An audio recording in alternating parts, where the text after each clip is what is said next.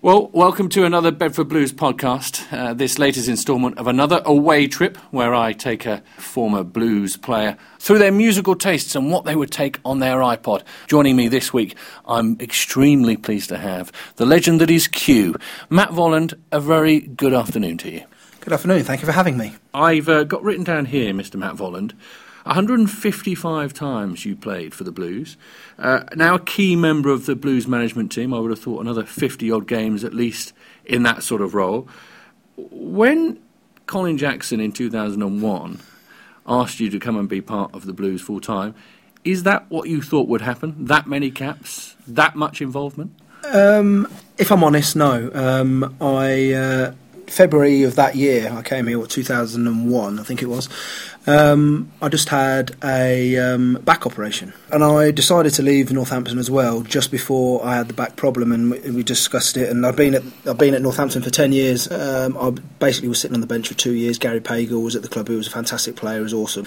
So I had no no problems with him there. Um, I needed a club to come to. Not many people were interested in a, a prop that just had a back operation. I had a ch- quick chat with Colin and a quick chat with Jeff, and um, we sort of put a few things together, and uh, that's how it happened. And how has it panned out for you? Has it become more than you ever thought it was going to be? Well, yeah, in some ways. I mean, like I said, I, I didn't think I'd be, I didn't think I'd play at this club as long as I did. What that wasn't the plan, but once I was here, I really enjoyed it. If I'm honest, in the early days, you know, playing with people like Cameron Thomas and and Oz, and later on Kramer and people like that, we weren't the best team in the world, and we weren't the most skillful team in the world. But we had, but we had lots of um, lots of passion, and and you know each other had each other's back, and we won a lot of games by just goddamn hard work, you know, and uh, and it did end up being very enjoyable on and off the pitch. It was really good, yeah. The records will show that you played a couple of games in the 99 2000 season, the Premiership season. Um, was there any inkling in your mind when you played those two, or was it a case of just getting some, some game time and, well, and seeing how you were? Well, no, it was. Um, that might have started off my sort of mindset of perhaps leaving Northampton then. But the, the truth is about that one, I did actually have a groin problem, um, and I needed some games, and obviously the, the strength at the, the, time then, uh, I couldn't have just slipped straight into the first team at all. So we needed games, and um, that's how it came about. And uh, and it was close. To, the geography was good. It was close to home, and uh, so yeah, just got those games. And I think we played Newcastle, Leicester. Um, I can't remember what the other game was, but yeah. So yeah, it was quite good. Yeah. So I was involved in all of them, and I was really pleased. I'm going to take you back a little bit further. How did rugby start for you? When did oh. when did when did all of that sort of click into place? You can remember that. You can remember the day, can you? I can remember it very well. I was um, I was six years old, and uh, it was uh, winter time, and it was actually um, snowing. And my brother was was was uh, at Peter. It was this at Peter Rugby Club. Um, my brother was there, because I was I was only six, and he took eight year olds on. Um, but I still wanted to have a go, and I think my dad was a bit anxious or whatever. Anyway, let me have a go. and it was snowing and it was freezing, and I remember running. I remember running back to the car, probably crying. I'm not sure, but um, running back to the car, um, asking my dad for a cardigan because it was so cold. but I do, I do remember it very well. Yes, yeah. And um, how did that progress? Where did you go? Peterborough led to where? Well, I played. I played um, up to Peterborough under 15s. I didn't quite play for their Colts side, and then I played a game actually, funny enough, for the East Midlands Colts here um, against a Northampton side. And there was a obviously not known then there was a coach then um, called Jeff Wright, nicknamed Dougal, who was the East Midlands coach. Oh no, he was the Northampton coach. I'm not sure if he was East Midlands coach then. Saw me, and he was a massive part of my, my life and my career really. Uh, uh, later on, and uh, he uh, he asked me to go over to Northampton, and I wasn't driving then either. Obviously, I was only what sixteen or something, seventeen, and um, and John Phillips used to give me a lift over there. So yeah, so that's uh, that's that was connection with John as well. Was it a was it a baptism of fire? Was it a did you really felt you landed with the big ones, or did they allow you to grow a little bit into well, that? Well, no. I mean, um, obviously, I was sort of like quite a big lad then as well. So that, that those things were fine. It with the contact and everything. The thing that was uh, you know, being a bit thick, the things there that for me were like like when you were at Peterborough, we didn't really have moves as such. Um, I didn't really know that much about rugby, do this, do that kind of thing, and that was the things that I had to learn quite quickly. And then after that, I, you know, I did really well. So yeah, it was good. Can you talk about or encapsulate, if you can, your time at Northampton Saints? Yeah, no, no. I mean, it was you know, I, I still have a big part of my heart's there, you know, because of um, what I've done. I mean, I play f- I played for their Colts, their 21s, their second team for a while, and, and, and I was 18 when I got my first cap for the Saints, and it was absolutely amazing. I mean, it, it, it was brilliant. You know, I played at the same sort of time. I was playing East Midlands uh, Colts and, uh, uh, and Midlands Colts, and I did all of that through the seniors. So I did East Midlands Colts 21 seniors uh, for the East Midlands and for the Midlands, and then it was I thought it was quite good because it was a championship. You played with other good players from Leicester and things like that, and it, it was it, was really good. And then I got a chance to you know play for England 21s and uh, England A, and, and, played loads of games, obviously for the Saints. And um, I was thrown in the deep end really. Glenn Ross was the uh, the coach then, and he just uh, he just picked me one day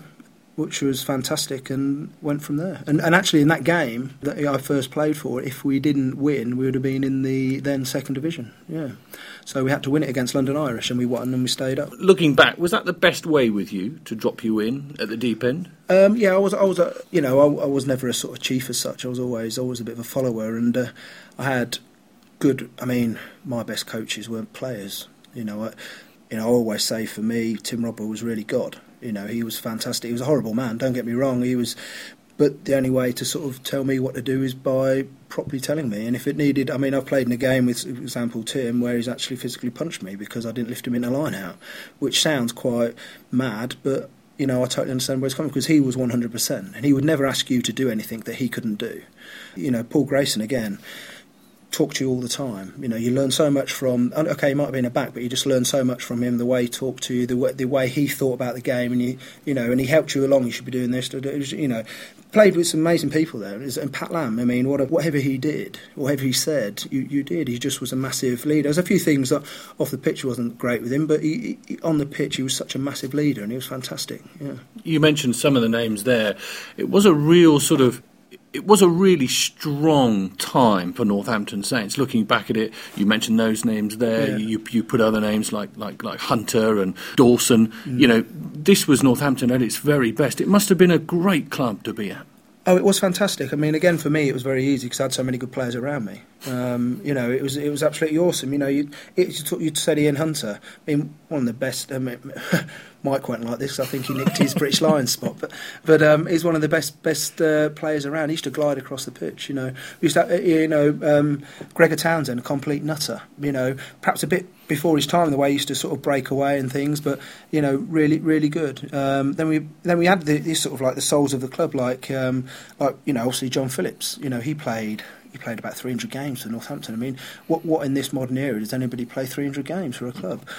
You had Alan Clark, who was like a hooker that was only about three foot tall, but he was absolutely fantastic. He played for he played for Ireland in the end. I mean, I think he, got about nine or ten caps for Ireland, perhaps even more. But and also we had a big pack as well, which I always think helps. So if you have a big pack, it does really help massively. You know, especially back then as well, because you know you got away. with Rugby was a bit more not as clean as it is now. And uh, so it's got, I mean, Don McKinnon, I mean, fantastic uh, back row player. You know, Pete Walton, all, all good players. Yeah. You also were coached by some, some really lauded individuals. Um, now you're on that side of the fence, as it were.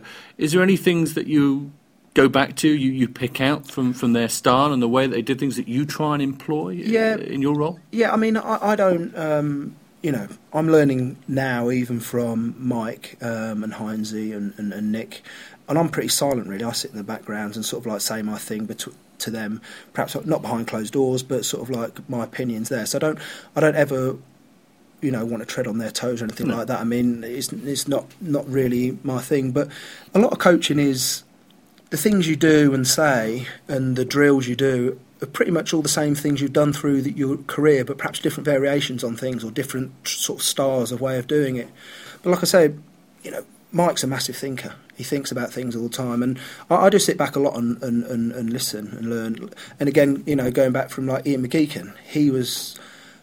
He, he never stopped. He never stopped, and, and, sometimes I think he thought we were robots because like some some of our training sessions were like three and a half hours, you know, and he was just like just one more, just one more, just one more. But he was one of those perfectionists that just wanted you to do it right, or if if he thought it was right in his head and we actually physically did it, um, the move or whatever situation it was on the pitch, and if it wasn't right, he would he would have, no, I've, I've, got this wrong. We should be trying this. So he spent another hour sorting things out. But um, but no, and, and, and, and, uh, you know, everyone has their own little ways. And uh, Nick Walsh, I, I, I listen to him a lot because he he's a bit of a I call him a bit of a rugby geek in a way. Not, not, I'm not saying that in a bad way. It's like Ali Heath is the same. He's they really think about it all the time and they watch DVDs and get which is which is awesome. And a lot of coaches do that, and lots of co- co- other coaches obviously just just pick it out of their brain. You know, I think they're amazing people. I'm not sure if that's a road I want to go down, but um, but yeah. Let's talk about music. You're on this away trip. You've got your, your iPod plugged in, but unfortunately, it's only allowing you to play three songs. Yeah. Which is the first song that you take on your away trip with you, and why? Well, it, this is real hard for me because um, I do like uh, I do like music a lot. I go to a lot of festivals through the off season. It's, it's sort of part of how I relax. So it was difficult because I'm into all kinds of music. I, I, can go from Eddie Cochran to the Rolling Stones, ACDC, whatever you like. So I do like a, I like dance music, I like everything. So across the scene, but but I've tried to pick out a few things, a few songs. Um, one is from Jet, "Are You Going to Be My Girl," and it's just a, a good, pretty rocky beat song, and um, it just reminds me of good times with the boys, basically. And come with me because you look so fine that I really want to make you mine. I say you look so fine that I really want to make you mine. Four, five, six, come on and get your kicks. Now you don't need the money when you look like that, do you, honey?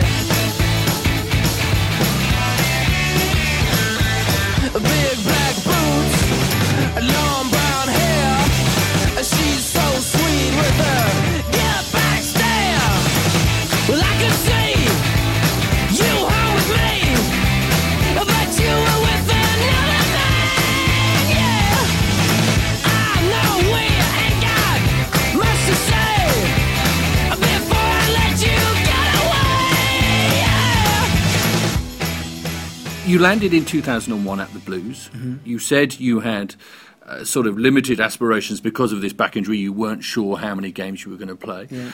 What were your first impressions of what you'd got yourself into here at Goldington Road? If I'm honest, I didn't know what I'd done really because um, not many people know this. I was pretty much just about to sign for Leeds as well. And I had I'd never had an agent before. I've always done all my own business, which had never been a major problem with me. And when I'd done my back, I thought, well, we you know, we had one or two, I was having one or two sort of problems, so I did get an agent, and I'm not going to mention his name, but I did sort him out eventually, and. Uh, he um, that sounds like a whole new interview. Well, that does. yeah, uh, he um, he basically messed things up. We, I, I, went up on the day, basic. Uh, I went up on the day to, to sign for uh, for Leeds, and um, he got he got too. You know, I, I, was happy with what it was. It, whatever happened, I don't, still don't really know from this day. He got a bit greedy, and it all went pear shaped. So, and then uh, and why that time is Colin. Colin w- was talking to me, and I was sort of like trying to hold him off as well because it's always. I know it sounds bad, but a backup if you like, but still wanted to stay in the in the Premiership. And um, I came here. My first impressions were not that professional. Not sure about all things lads were messing around and just things I wasn't used to, you know, and, and not the way I was sort of brought up in rugby, if you like. That's history now, but it got on to be okay in the end. I mean, I got on well with Colin, more off the pitch than sort of on the pitch, if you like. Um, Colin was an interesting character, can we say? But um, but yeah, I got on with it. got on with him in the end. You know, we had one or two discussions about how to sort of play the game and sometimes he didn't like it, sometimes he did. But uh, but yeah, we got on quite well. So, but the first impressions were a bit bit uh, bit west, if you like. Colin made you captain. You've mentioned before we heard our first song. You mentioned about the fact that you felt, to a certain extent, naturally you were a little bit more of a, an Indian rather than the chief. Mm. Did that take some getting used to? It did. It, it, it did really. And I've always said, sort of like, you're when you're a captain on the pitch, um, you're only there really to talk to a referee sort of make decisions, if you like. And your 10, 10's always your captain on the pitch. He's always the one that runs the show. He's always tells everyone what to do, what where we're going, you know, strategies of the sort of game and stuff. But the hardest thing for me was sometimes training was quite hard because, again, you've got to remember, you know, we're semi-professional kind of thing. The lads were at work and then suddenly they're having fun with the boys, if you like. And um, knowing their capabilities and stuff, and then we went to go and play some games and we lose by you know lose to. I remember one game we went up to bloody Birmingham. We should have absolutely killed them, and we didn't. We came off. I felt like crying after the game. It just like felt like you're out there on your own kind of thing. But but no, I found it quite difficult, enjoyable as well, but um, at times quite difficult, like all, all captains do. But when, I knew, you know, I did. I think it was two seasons, and I, and I knew that was a, enough as well. Um, because that time as well, there was other players coming around. I needed to knuckle down and sort of sort my own back garden out, really, and not worry about anyone else. The club went through quite a transformation in sort of Colin Jackson's tenure. Um, I think it's pretty safe to say we touched bottom uh, in, mm. in the second se- second season, yeah. and then things started to turn and we got a little bit more formula, a little bit more formation, a little bit more to us. Mm. I think as much as anything, you know, the whole club was, you know, sort of relearning and, and re-guiding itself back mm. towards it. When the time came for, for Colin to move on and uh, Rudy Stradley to come in, how did that strike you? What, what were your immediate thoughts about, about what he was going to bring? I mean, I didn't. I didn't. Um, I think I played against Rudy, but I didn't. I didn't really know him that well. Um, I knew he was a strong, strong character, but just on the flip side of that, I think I think Colin knew that he'd taken the club as far as he could take it. I think he knew the time to sort of moving on, and, and I think he had probably he'd, he'd been here a long time and time time to go himself. You know, and he, he's obviously got a family and and you know went back to uh, New Zealand and things. But um, but then when Rudy came, he obviously did. I mean, he had look, he had some strange ways of of of, um, of doing things, strange ways of sort of coaching sometimes. But again, like him or not, we did, had a very good season. You know, we went to Twickenham. What was that like for, for, for someone like yourself, who, as you mentioned, that first step into the Bedford, in the Goldington Road training rooms was, what was it like, therefore, getting to Twickenham and being on that journey? Well, no, no, it's it was it was good. I mean, it was very good. But we had great players around us. You can't really, you can't forget that. Um, you know, played Twickenham before, but Twickenham Bedford Blues, being at Twickenham, you've got to pinch yourself a little bit, haven't you? You know, seriously, and then and then winning as well um, knowing that we had a good season on top, yeah, it was absolutely fantastic. And and then going there again the season after. You know, okay, we lost, but if you like, we lost again to a better side. We almost won by getting there, if you like. Um, but yeah, yeah, no, Rudy, Rudy was Rudy was fine. Um, you know, I had some words with him that that that uh, that were there's just some ways I just wasn't used to, you know. Mm-hmm. And uh, you know, you got to remember we had Matt Stewart and Don Malone and people like that there. So um, you know, we had a great side. So, you know, in some ways, you don't need to coach those guys so much. You just need to sort of direct them, sort of thing. Let's talk about music again. This second yeah. song. Yeah. What have you chosen this time? No, it's it's not more loud music, is it, Mr. Volland? Well, I do like my rock, I must admit, and it's not that loud. It, it's it's the Killers, um, Mr. Brightside, but uh, again, it, not being one, it sounds like I just like to go uh, go out with the boys all the time. But um, I've had very good memories of this, um, mainly. Um, in the church uh, in London and ending up at the walkabout at Shepherd's Bush. And uh, so, yeah, it's a, just a memory song, really. It's not one of my favourites, I'm honest. It's not one of my favourite songs, but it's just a, a, memory song. Yeah, very good. And is there any particular people that you'd like to pin this song on? Well, not really, because like uh, I don't, I don't want to take people down. I don't want to take people down with me. But but it is mainly it is mainly old boys like Oz and Kramer and people like that. Uh, um, Sasha would have been around them days. So yeah, it was that's uh, that kind of era. But um, but uh, but it's a good memory song. Like I say, it's not my, one of my favourites, but it's a real good song that reminds me of stuff.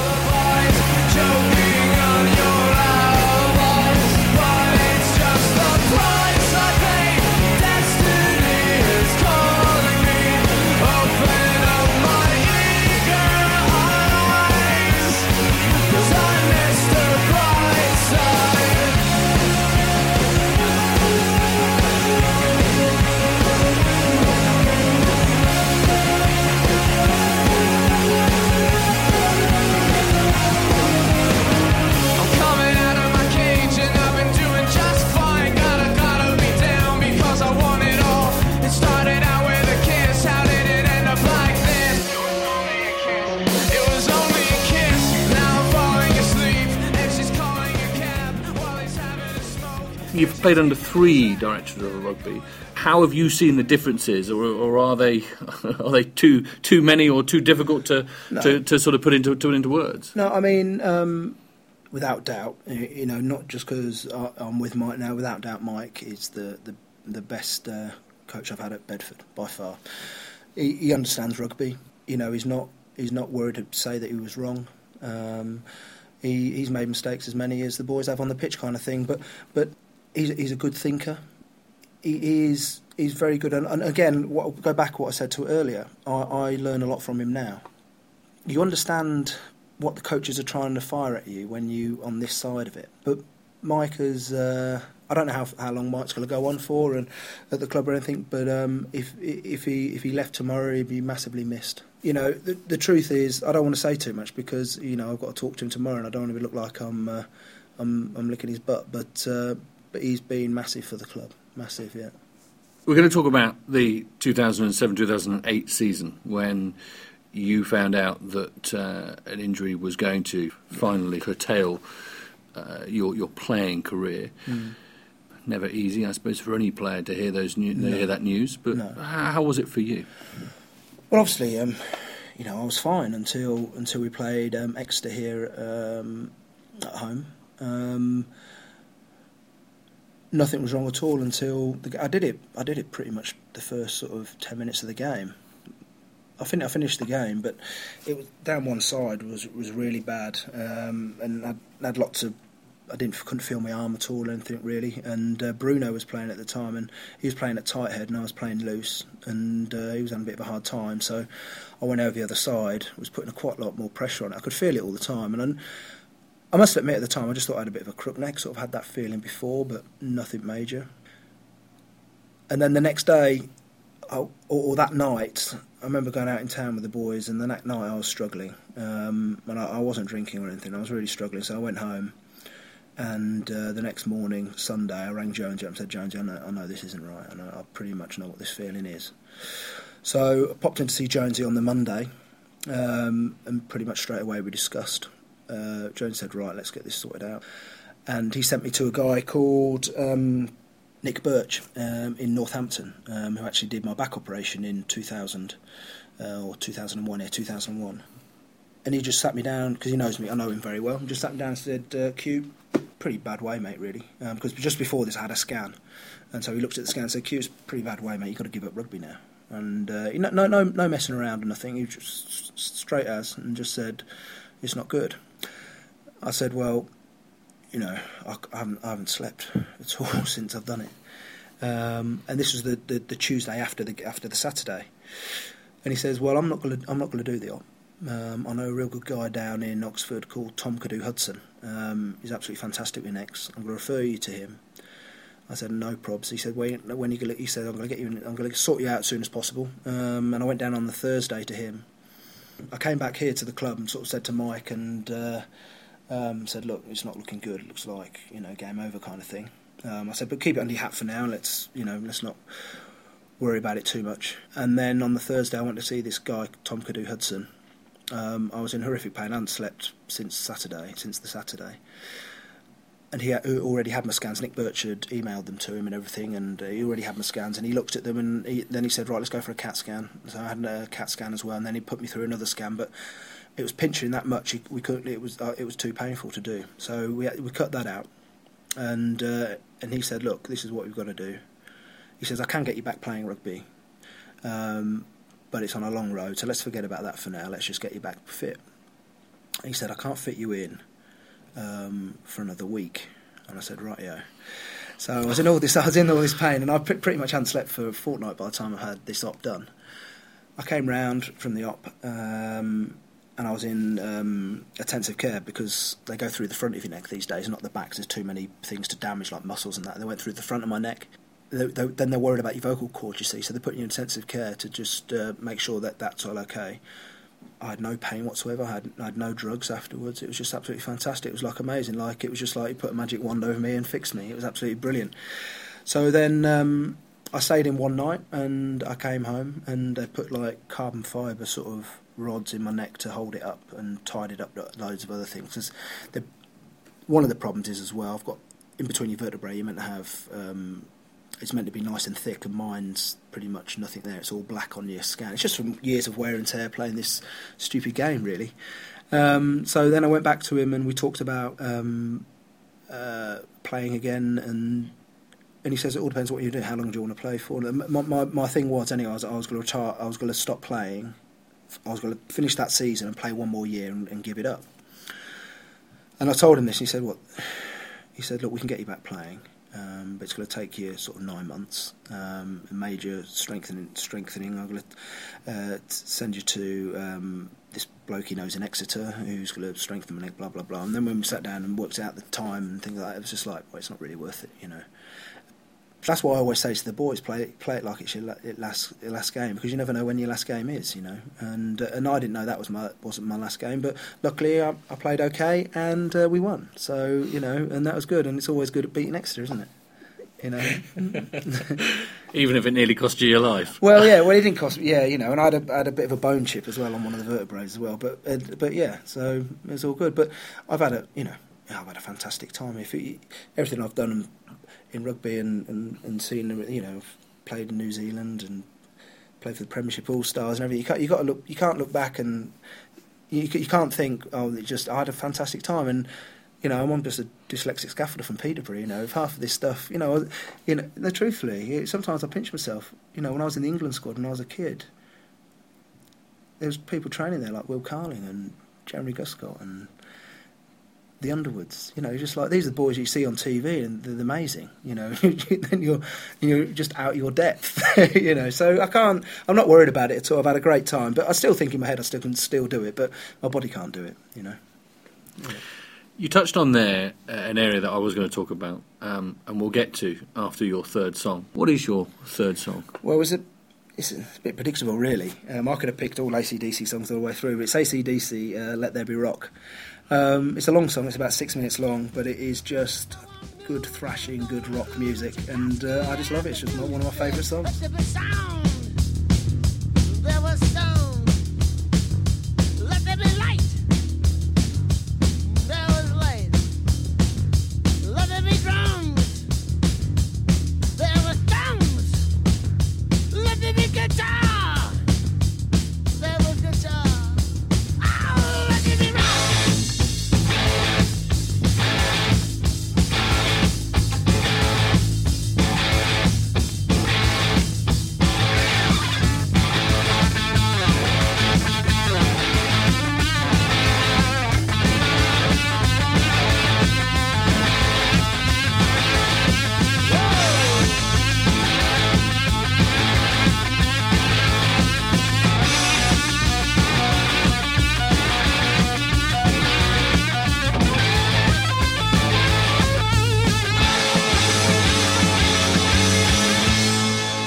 You touched on before we, we heard from dear old ACDC. You touched on a little bit about, um, and you've brought it up before in conversation with me about your dyslexia. Was it something that that you've um, felt has, in a strange way, helped or hindered your career?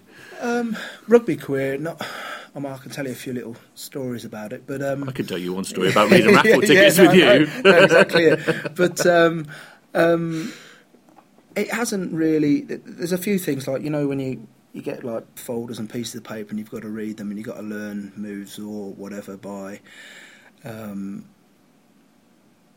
by a certain time or whatever. But again, you know, going back in the days, line out calls were made simple. Not simple, but we use instead of using we use numbers instead of letters pretty much um, um, all the way through my career really because because of that that sort of problem, and it may because figures isn't a problem for me really, um, but but but see, I get I know I can't explain it, but I get words mixed or letters mixed around like B's and D's look the same to me or are the same in in way, and it's really weird. And M and N's are quite odd, and you know just.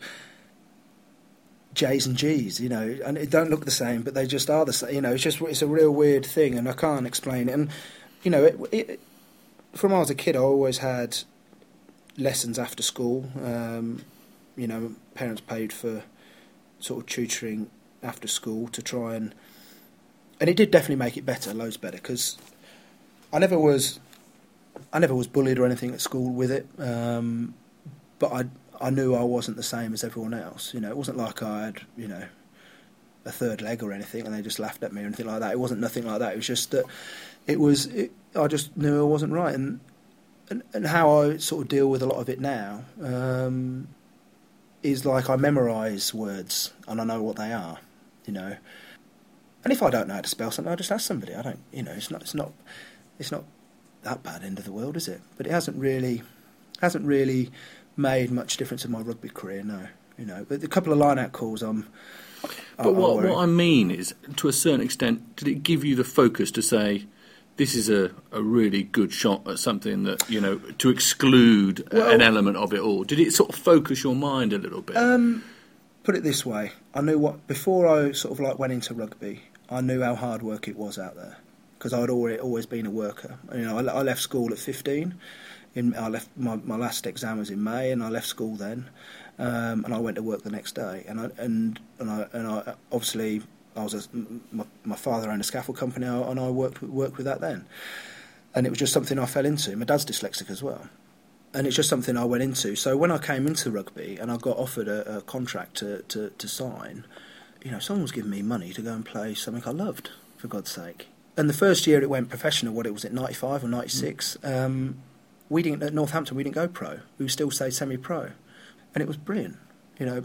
But after that, I saw a lot of my friends, um, their earnings, they just were weekend millionaires. But it, you know, but so that side of it perhaps did focus me where I knew I wasn't going to an office job. I knew I wasn't going to be. I always wanted to be a vet, but I knew I probably shouldn't wouldn't be wouldn't be. You know, um, so that that probably did focus me. Yes, but it didn't. It didn't make me any. Uh, you know. Better or worse rugby player? No, I don't think. I asked you also to think about a film.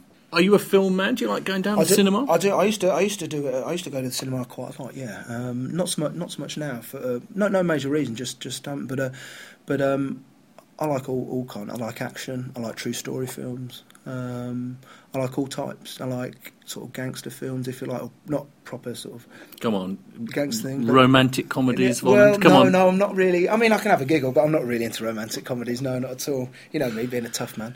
I would have thought to see you and Toops down there, you Yeah, know, crying it. on each other's shoulders. holding hands. Yeah, no, exactly. Yeah, no, but uh, no, I do. I do like films. Yeah. So, if you had to have one, Well, again, this was difficult for me because like Pulp Fiction is one of my favourite films. Um, you know, I like Commitments as well. It's a real good film. But my, the film, um, my one film that I'm going to pick is uh, Lock, Stock and Two Smoking Barrels.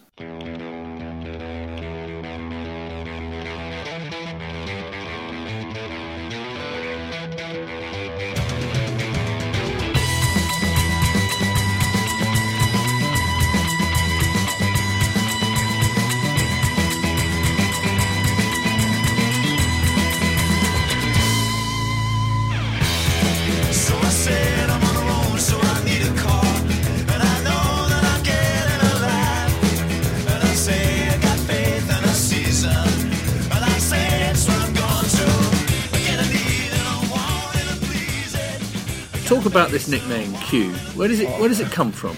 Well, you were talking about dyslexia earlier. That is that is all to do with that. Um, I don't really know how it come across, but there was a player co- uh, called Alan Clark, who I mentioned earlier, who played uh, at, the, at Northampton with us as a hooker, and uh, he just started calling me Matty Q, and it stuck. And, um, and it was all to do with me being dyslexic or whatever. So I'd like to think it, you know, to say I'm brainy like uh, like Q on James Bond, but it's nothing to do with that.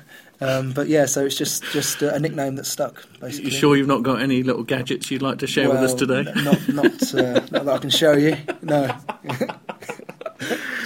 Oh, fantastic. Um, my final question to, to this on this away trip is, is who you'd have sitting next to you. Now, this person could be dead or alive, can be related to you, not related to you, could do anyone in the world. Who who would you choose to have on this away trip sat next to you? Well, I've struggled thinking. Well, not struggled. I, I, I thought about it a lot because there's um, yeah, the obvious the obvious one is sort of like to say Muhammad Ali or bloody um, Winston Churchill or something like that. But you know. I'm well into my mo- motorbike racing, and there's a bloke called Joey Dunlop. I was going to pick him as well, but I'm going to cheat a little bit. I'm going to have two. Okay. and uh, which are my granddads because I didn't really know my granddads that well, um, and so I didn't really talk to them that much. It, um, my, my mother's father, I never sort of. Um, I never really talked to him at all, but my dad's I did, and, and obviously he died when I was quite young. But learning more now about them, they both were quite amazing people. They both seen the world, seen the life. Um, my dad's dad, he used to build aeroplanes for the war and all this kind of thing. So I'd, I'd like to sit next to them and have a good old yarn, basically, if that's all right. You can choose who you like, Thank you very uh, much. Mr. Volland. And I'm sure they'd quite like to sit next to you because you have been a, a really good blue servant over the years Yeah. and you continue to be. Long may it continue, long may you continue to enjoy yourself. I, I very rarely see you without a smile on your face, Q, Mm-hmm. and I hope that continues.